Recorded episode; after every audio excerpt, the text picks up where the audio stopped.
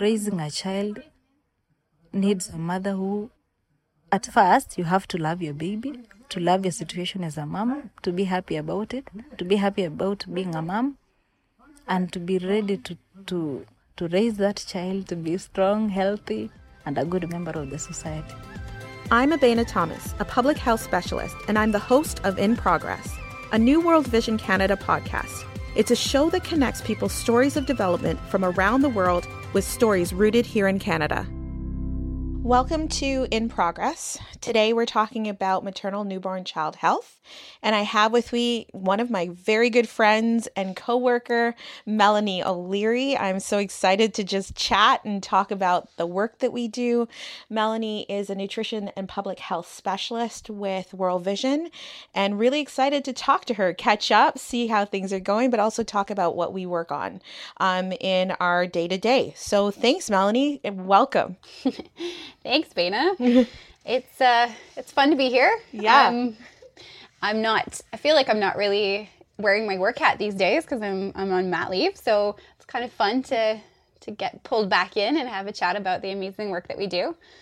Um, so I yeah, like I said, I'm I'm a mother of two. I'm currently on mat leave with my youngest, who is going to be one next week. Oh my gosh, I can't believe she's going to be that old. I know, it's crazy. Ah, a year goes so fast. Yes. Um, and then um, my oldest Capri, who is three, and uh, I think it's the three three teens or something. Right? through. Yeah.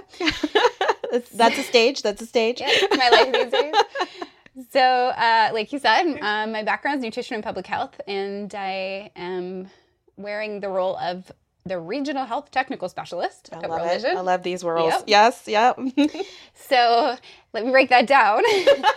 what that means is that, uh, oh gosh, in the last 10 years, I know. 10 years, Yeah. in the last 10 years at World Vision, um, I've worked in various regions around the world to look at different health issues affecting women and children, and then work to design programs and uh, provide training to help address those problems in the various communities we're in. Oh, So awesome. Great. I know I'm, I'm saying that like I don't know what you do, but I, everybody else doesn't know what you do. so, with um, maternal child health and nutrition, can you tell us a little bit about what that is exactly? And do you think people really understand it or know what that looks like here or globally? Sure, can I have like four hours to I- that, please? wish.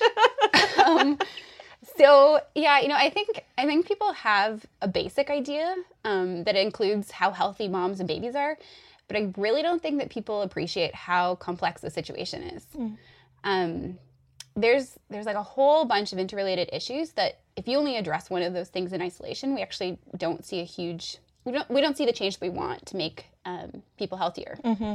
So what pro- what people might associate associate it with is um, things like immunizations and giving medicine, but when we talk about maternal newborn child health, we also um, it also includes things like teaching people about breastfeeding and hand washing. But not just that, we actually have to help them um, overcome barriers so that they can actually practice them. Right. And, and I think that's the thing about why this podcast is called In Progress, because it's not a simple one shot solution. There are a lot of aspects to a human, right? When we think about health, it's your physical, it's your mental, it's your social. So much of that influences your access, exactly what you're what you're saying. Well, I like to I like to throw out the example that like we all know that working out is is good for you. It's so mm-hmm. important. But how many challenges can you list that mean you don't actually get into the gym? I mean, the gym, right? Like you have to actually first of all get a gym membership. Of you have course. to find the time to go. You have to know what Sits there for doing. six months before you actually use it. Yeah. So yeah. like when we go into these communities, we have to we can you know we can make sure the medicines are there, but we have to go through numerous things to make sure that um, these these interrelated issues are addressed Mm-hmm. to actually make sure that there's there's an impact on their health um, for moms and babies. Awesome. So, what does that look like when you are in the field? What are some of the issues that you've seen around maternal newborn child health, around nutrition? What stands out for you? So I, I'm going to be a little dramatic here. Mm-hmm, yeah, yeah, yeah. Mm-hmm. So I'd like to say that we're actually we're trying to solve one of the toughest problems in the world. We're trying we're trying to save people's lives. Mhm. But we're not just trying to save their lives. We don't want them to just like get by. Mm-hmm. Um, we want them to reach their highest potential. So like for for our work at World Vision, Mhm. it's not okay if we have a child that's alive, mm-hmm. but they're stunted and have permanent damage to their intellectual and physical development. It's, mm-hmm. it's not good enough. Mm-hmm. So we need to do better, and not not just that. We need to do it with limited time Right. and limited resources. So I think when it comes to when I think about our work, mm. When we go into the areas that we work in, we need to be as a smart as smart and effective as we can be mm-hmm. with that with those resources and time. So saying that, we know that science tells us that the biggest window of opportunity to give a child the best chance to reach their fullest potential is in the first 1000 days, mm-hmm. right? Mm-hmm. Which includes the period from pregnancy to a child's second birthday. When a baby is born in Canada, this baby has already benefited from advantages that many babies in developing communities don't have. The first thousand days of a baby's life represents a critical window where proper nutrition, access to care, and disease prevention lay the foundation for baby's health and development. And so the thousand day journey aims to empower rural communities in Bangladesh, Kenya, Myanmar, Pakistan, and Tanzania by investing in the early development of babies and their moms. So that again is I guess our focus of our Right. work, right? Mm-hmm. So we we need that means in our work we need to support activities for pregnant women, like education on visiting the doctor and eating well, um, also accessing mental health services. Right. Um, we need to ensure newborns and children have access to the care they need, and then we also have to make sure that they're getting the right types of food. Right. So it's like a huge continuum of work that we need to, to cover.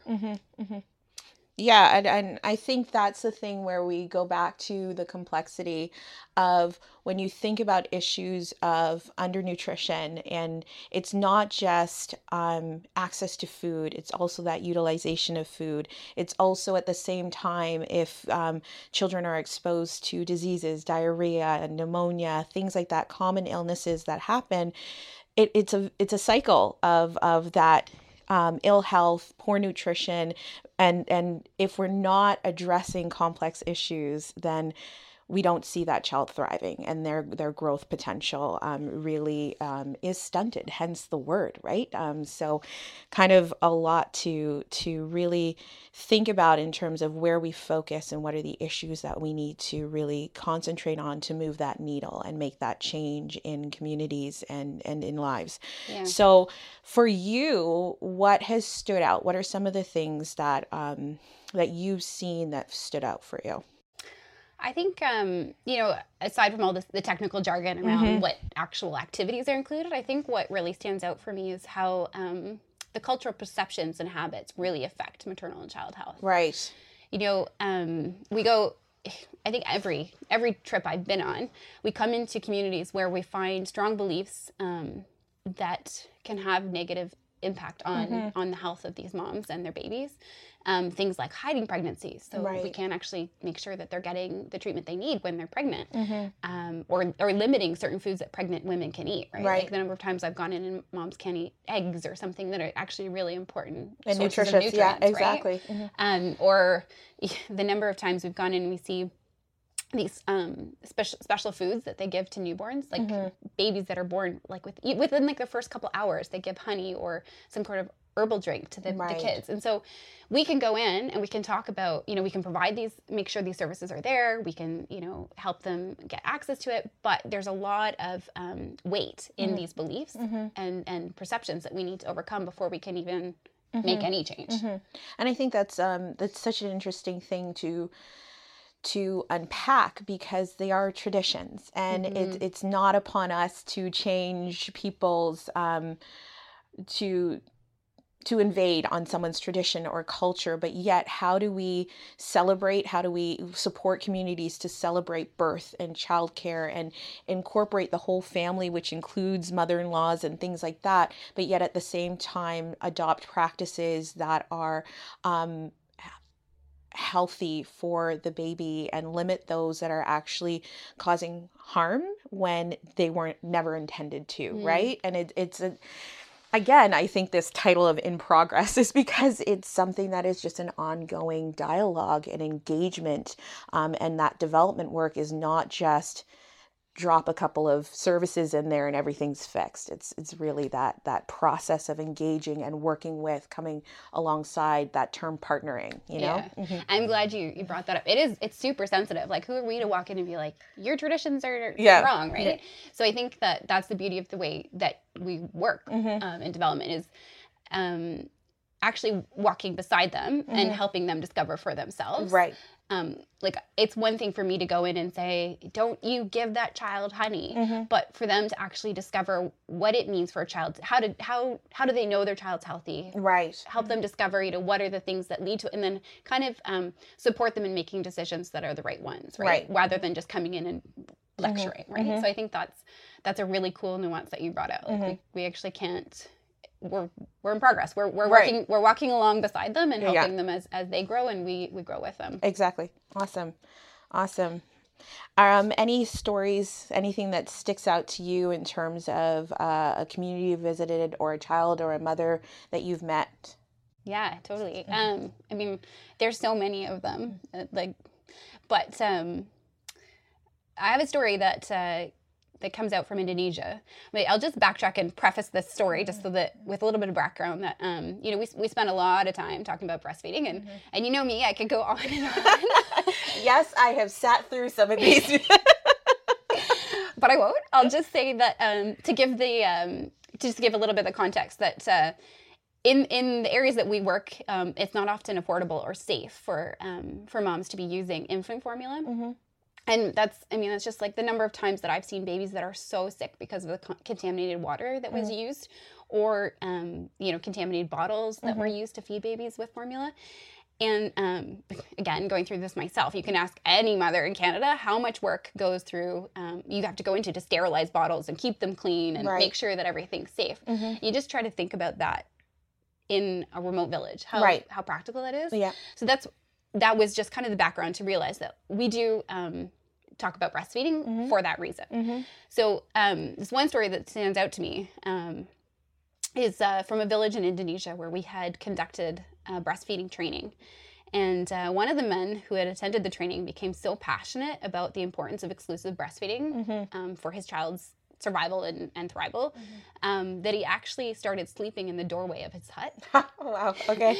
to prevent his mother and um, and uh, mother-in-law from coming into his hut to feed the newborn anything other than the, the mom's breast milk. right. It was just so cool to see that direct action from Mm-hmm. like he went to the training and then he came home that night and was sleeping in his doorway. Right. It was awesome. Wow, wow. And I, I love that because I think, again, as we talk about health in a holistic fashion, there's so many influencers on health. And yes, um, we want to be empowering moms to be decision makers, but there is. Um, there is decision making that also happens on the part of fathers or or partners and then mothers-in-law so it's sort of we need to talk about issues of gender but then also intergenerational in terms of the, the the traditions that are passed down and the influence that has on a mother's ability to decide and make choices and own those cho- choices for for their child right? And so uh, that's such a interesting story because it brings in all of those issues. And yeah good on this dad who was like you know what i've learned it i'm going to practice it right Yeah, and the support that he, Yeah. was, he was providing is awesome. Wow. Okay. And so, have your perspectives changed since you've become a mom and you have your own kids? I think you and I have talked about this so much, but Yes. yes, there. Answer the question. done. Um, I'm pretty sure our conversations have been longer than that, but No, I mean like everything changes when you have your own kids. Mm-hmm. When you're like the moment you're holding your own little one, Yeah. the way you see the world changes, and Mm-hmm. and for sure the way that I see our work and um, you know see how we're contributing to these really complex issues has changed, and I'm um, I'm far more appreciative of the programs that we design and um, the way the reasons why we design them because. I've learned um, just how much I rely on the exact same services in raising my girls. Um, and on the flip side, like uh, because of the work that I've done with World Vision, I don't take these services for granted. Right. Because I know so many of the mothers in the world don't get it. Mhm. So, you know, like I could, I could. It's three years with Capri, and I could give you so many examples. Um, but like starting from birth, I, I had complications in my delivery, which meant that a whole medical team had to come in and intervene quickly to make sure that she was born safely. Like I was so lucky to be in a in a city to access those life saving services. Right. Um, coming out of out of that, um, I was just I was surrounded by a supportive husband, um, so many supportive health professionals that were there to give me the information I needed. Um, again, like just thinking about breastfeeding. I do breastfeeding promotion for a living. I've done, I can't even count how many um, breastfeeding courses I've taken Right. and I really struggled. Yeah. It was so hard. And so I have my husband rooting for me. I have like my entire career rooting for me. But Yeah. the only, I, I honestly, I think the only reason I succeeded is that I had, I was lucky enough to have um, trained healthcare workers come and do home visits with me, Right. support me one on one to be able to accomplish that. Mhm. Um, so yeah, I, I'm just totally, totally um, thankful for that. Mhm. And then I think um, when I think even more, like in in the last couple of weeks, um, what stands out the most is is access to information that I have. Right. Like I can't even tell you the number of times I've Googled symptoms or Right. questions related to my be a child. bad thing Okay, sometimes. it's, it's not a good thing all the time. yeah. Yeah. you're like instantly like, okay, my child has the worst disease ever. Yeah. But yeah. um, no, like I've, I've done like in the last month Mm-hmm. or or being in Ontario, I've called Telehealth Ontario. I've probably called them at least. I've called them this month for sure. Mhm. Um, and even just trying to figure out when do I need to go see the doctor or not. Like Right. all these questions Mhm. that I've faced on my my own. Mhm. I just think about the moms that we work with Right. in other contexts that do not have those that that easily accessible information. Mhm. And um, so, yeah, it's really hit home to me that um, it's really important that we ensure these moms have access to the, this information Mm-hmm. um, and, and make sure that the health, health workers have the, the resources and the equipment and the information that they need to also reach Right. out and support them. Right. Because it, it takes it takes so much. It takes everybody. Mm-hmm. Absolutely, and I think that's that's such a good thing um, to to come to grips with in terms of like I often think about what what what's the purpose of this podcast and and how do we share stories from around the world we're going to be hearing stories from from different communities in pakistan bangladesh kenya tanzania um, so uh, what is the commonality? And i think that's exactly it. We as as caregivers whether you're part of a part of a support system which i am currently or you're um, you're the primary care, caregiver which you- which you are you need information. You need to access those services. And i think we're all regardless of where we live looking for that support to ensure that our kids grow healthy um, and thrive i think you know? So It's you know just to I, I think the number of times that I've I usually start out my visits when I'm talking to moms be like I'm just you know I'm, I'm we're, we're just women together Right. I'm, I'm the same as you yeah and and now from a, an emotional level Mhm. I really feel like um I I've seen like we have the exact same issues in trying Right. to help our kids just be the best they are like you, Yeah. you as a mom Mhm. you pour everything into your kids Mhm. right and so now I really feel like I can sit there and walk side by side with these women and be like, I've been there crying when like I don't feel like, you know, for one reason or another, I don't feel like I have enough breast milk. And Mhm. I, I've been there and I know how hard it is. Mhm. Um, so yeah, it's it's just uh, it's a different perspective going into it yeah yeah, for Yeah. sure. So that was Melanie O'Leary, nutrition and public health specialist and new mom. I hope you enjoyed our introduction to maternal newborn child health. This season, we have lots of great stories in store for you, ranging from the challenges and triumphs of lady health workers in Pakistan to interviews with farmers who are transforming communities in Kenya. Stay tuned. We'll be back in two weeks with another episode for you. In Progress is a podcast by World Vision Canada, funded by Global Affairs Canada, and featuring stories from all around the world. Thanks for listening.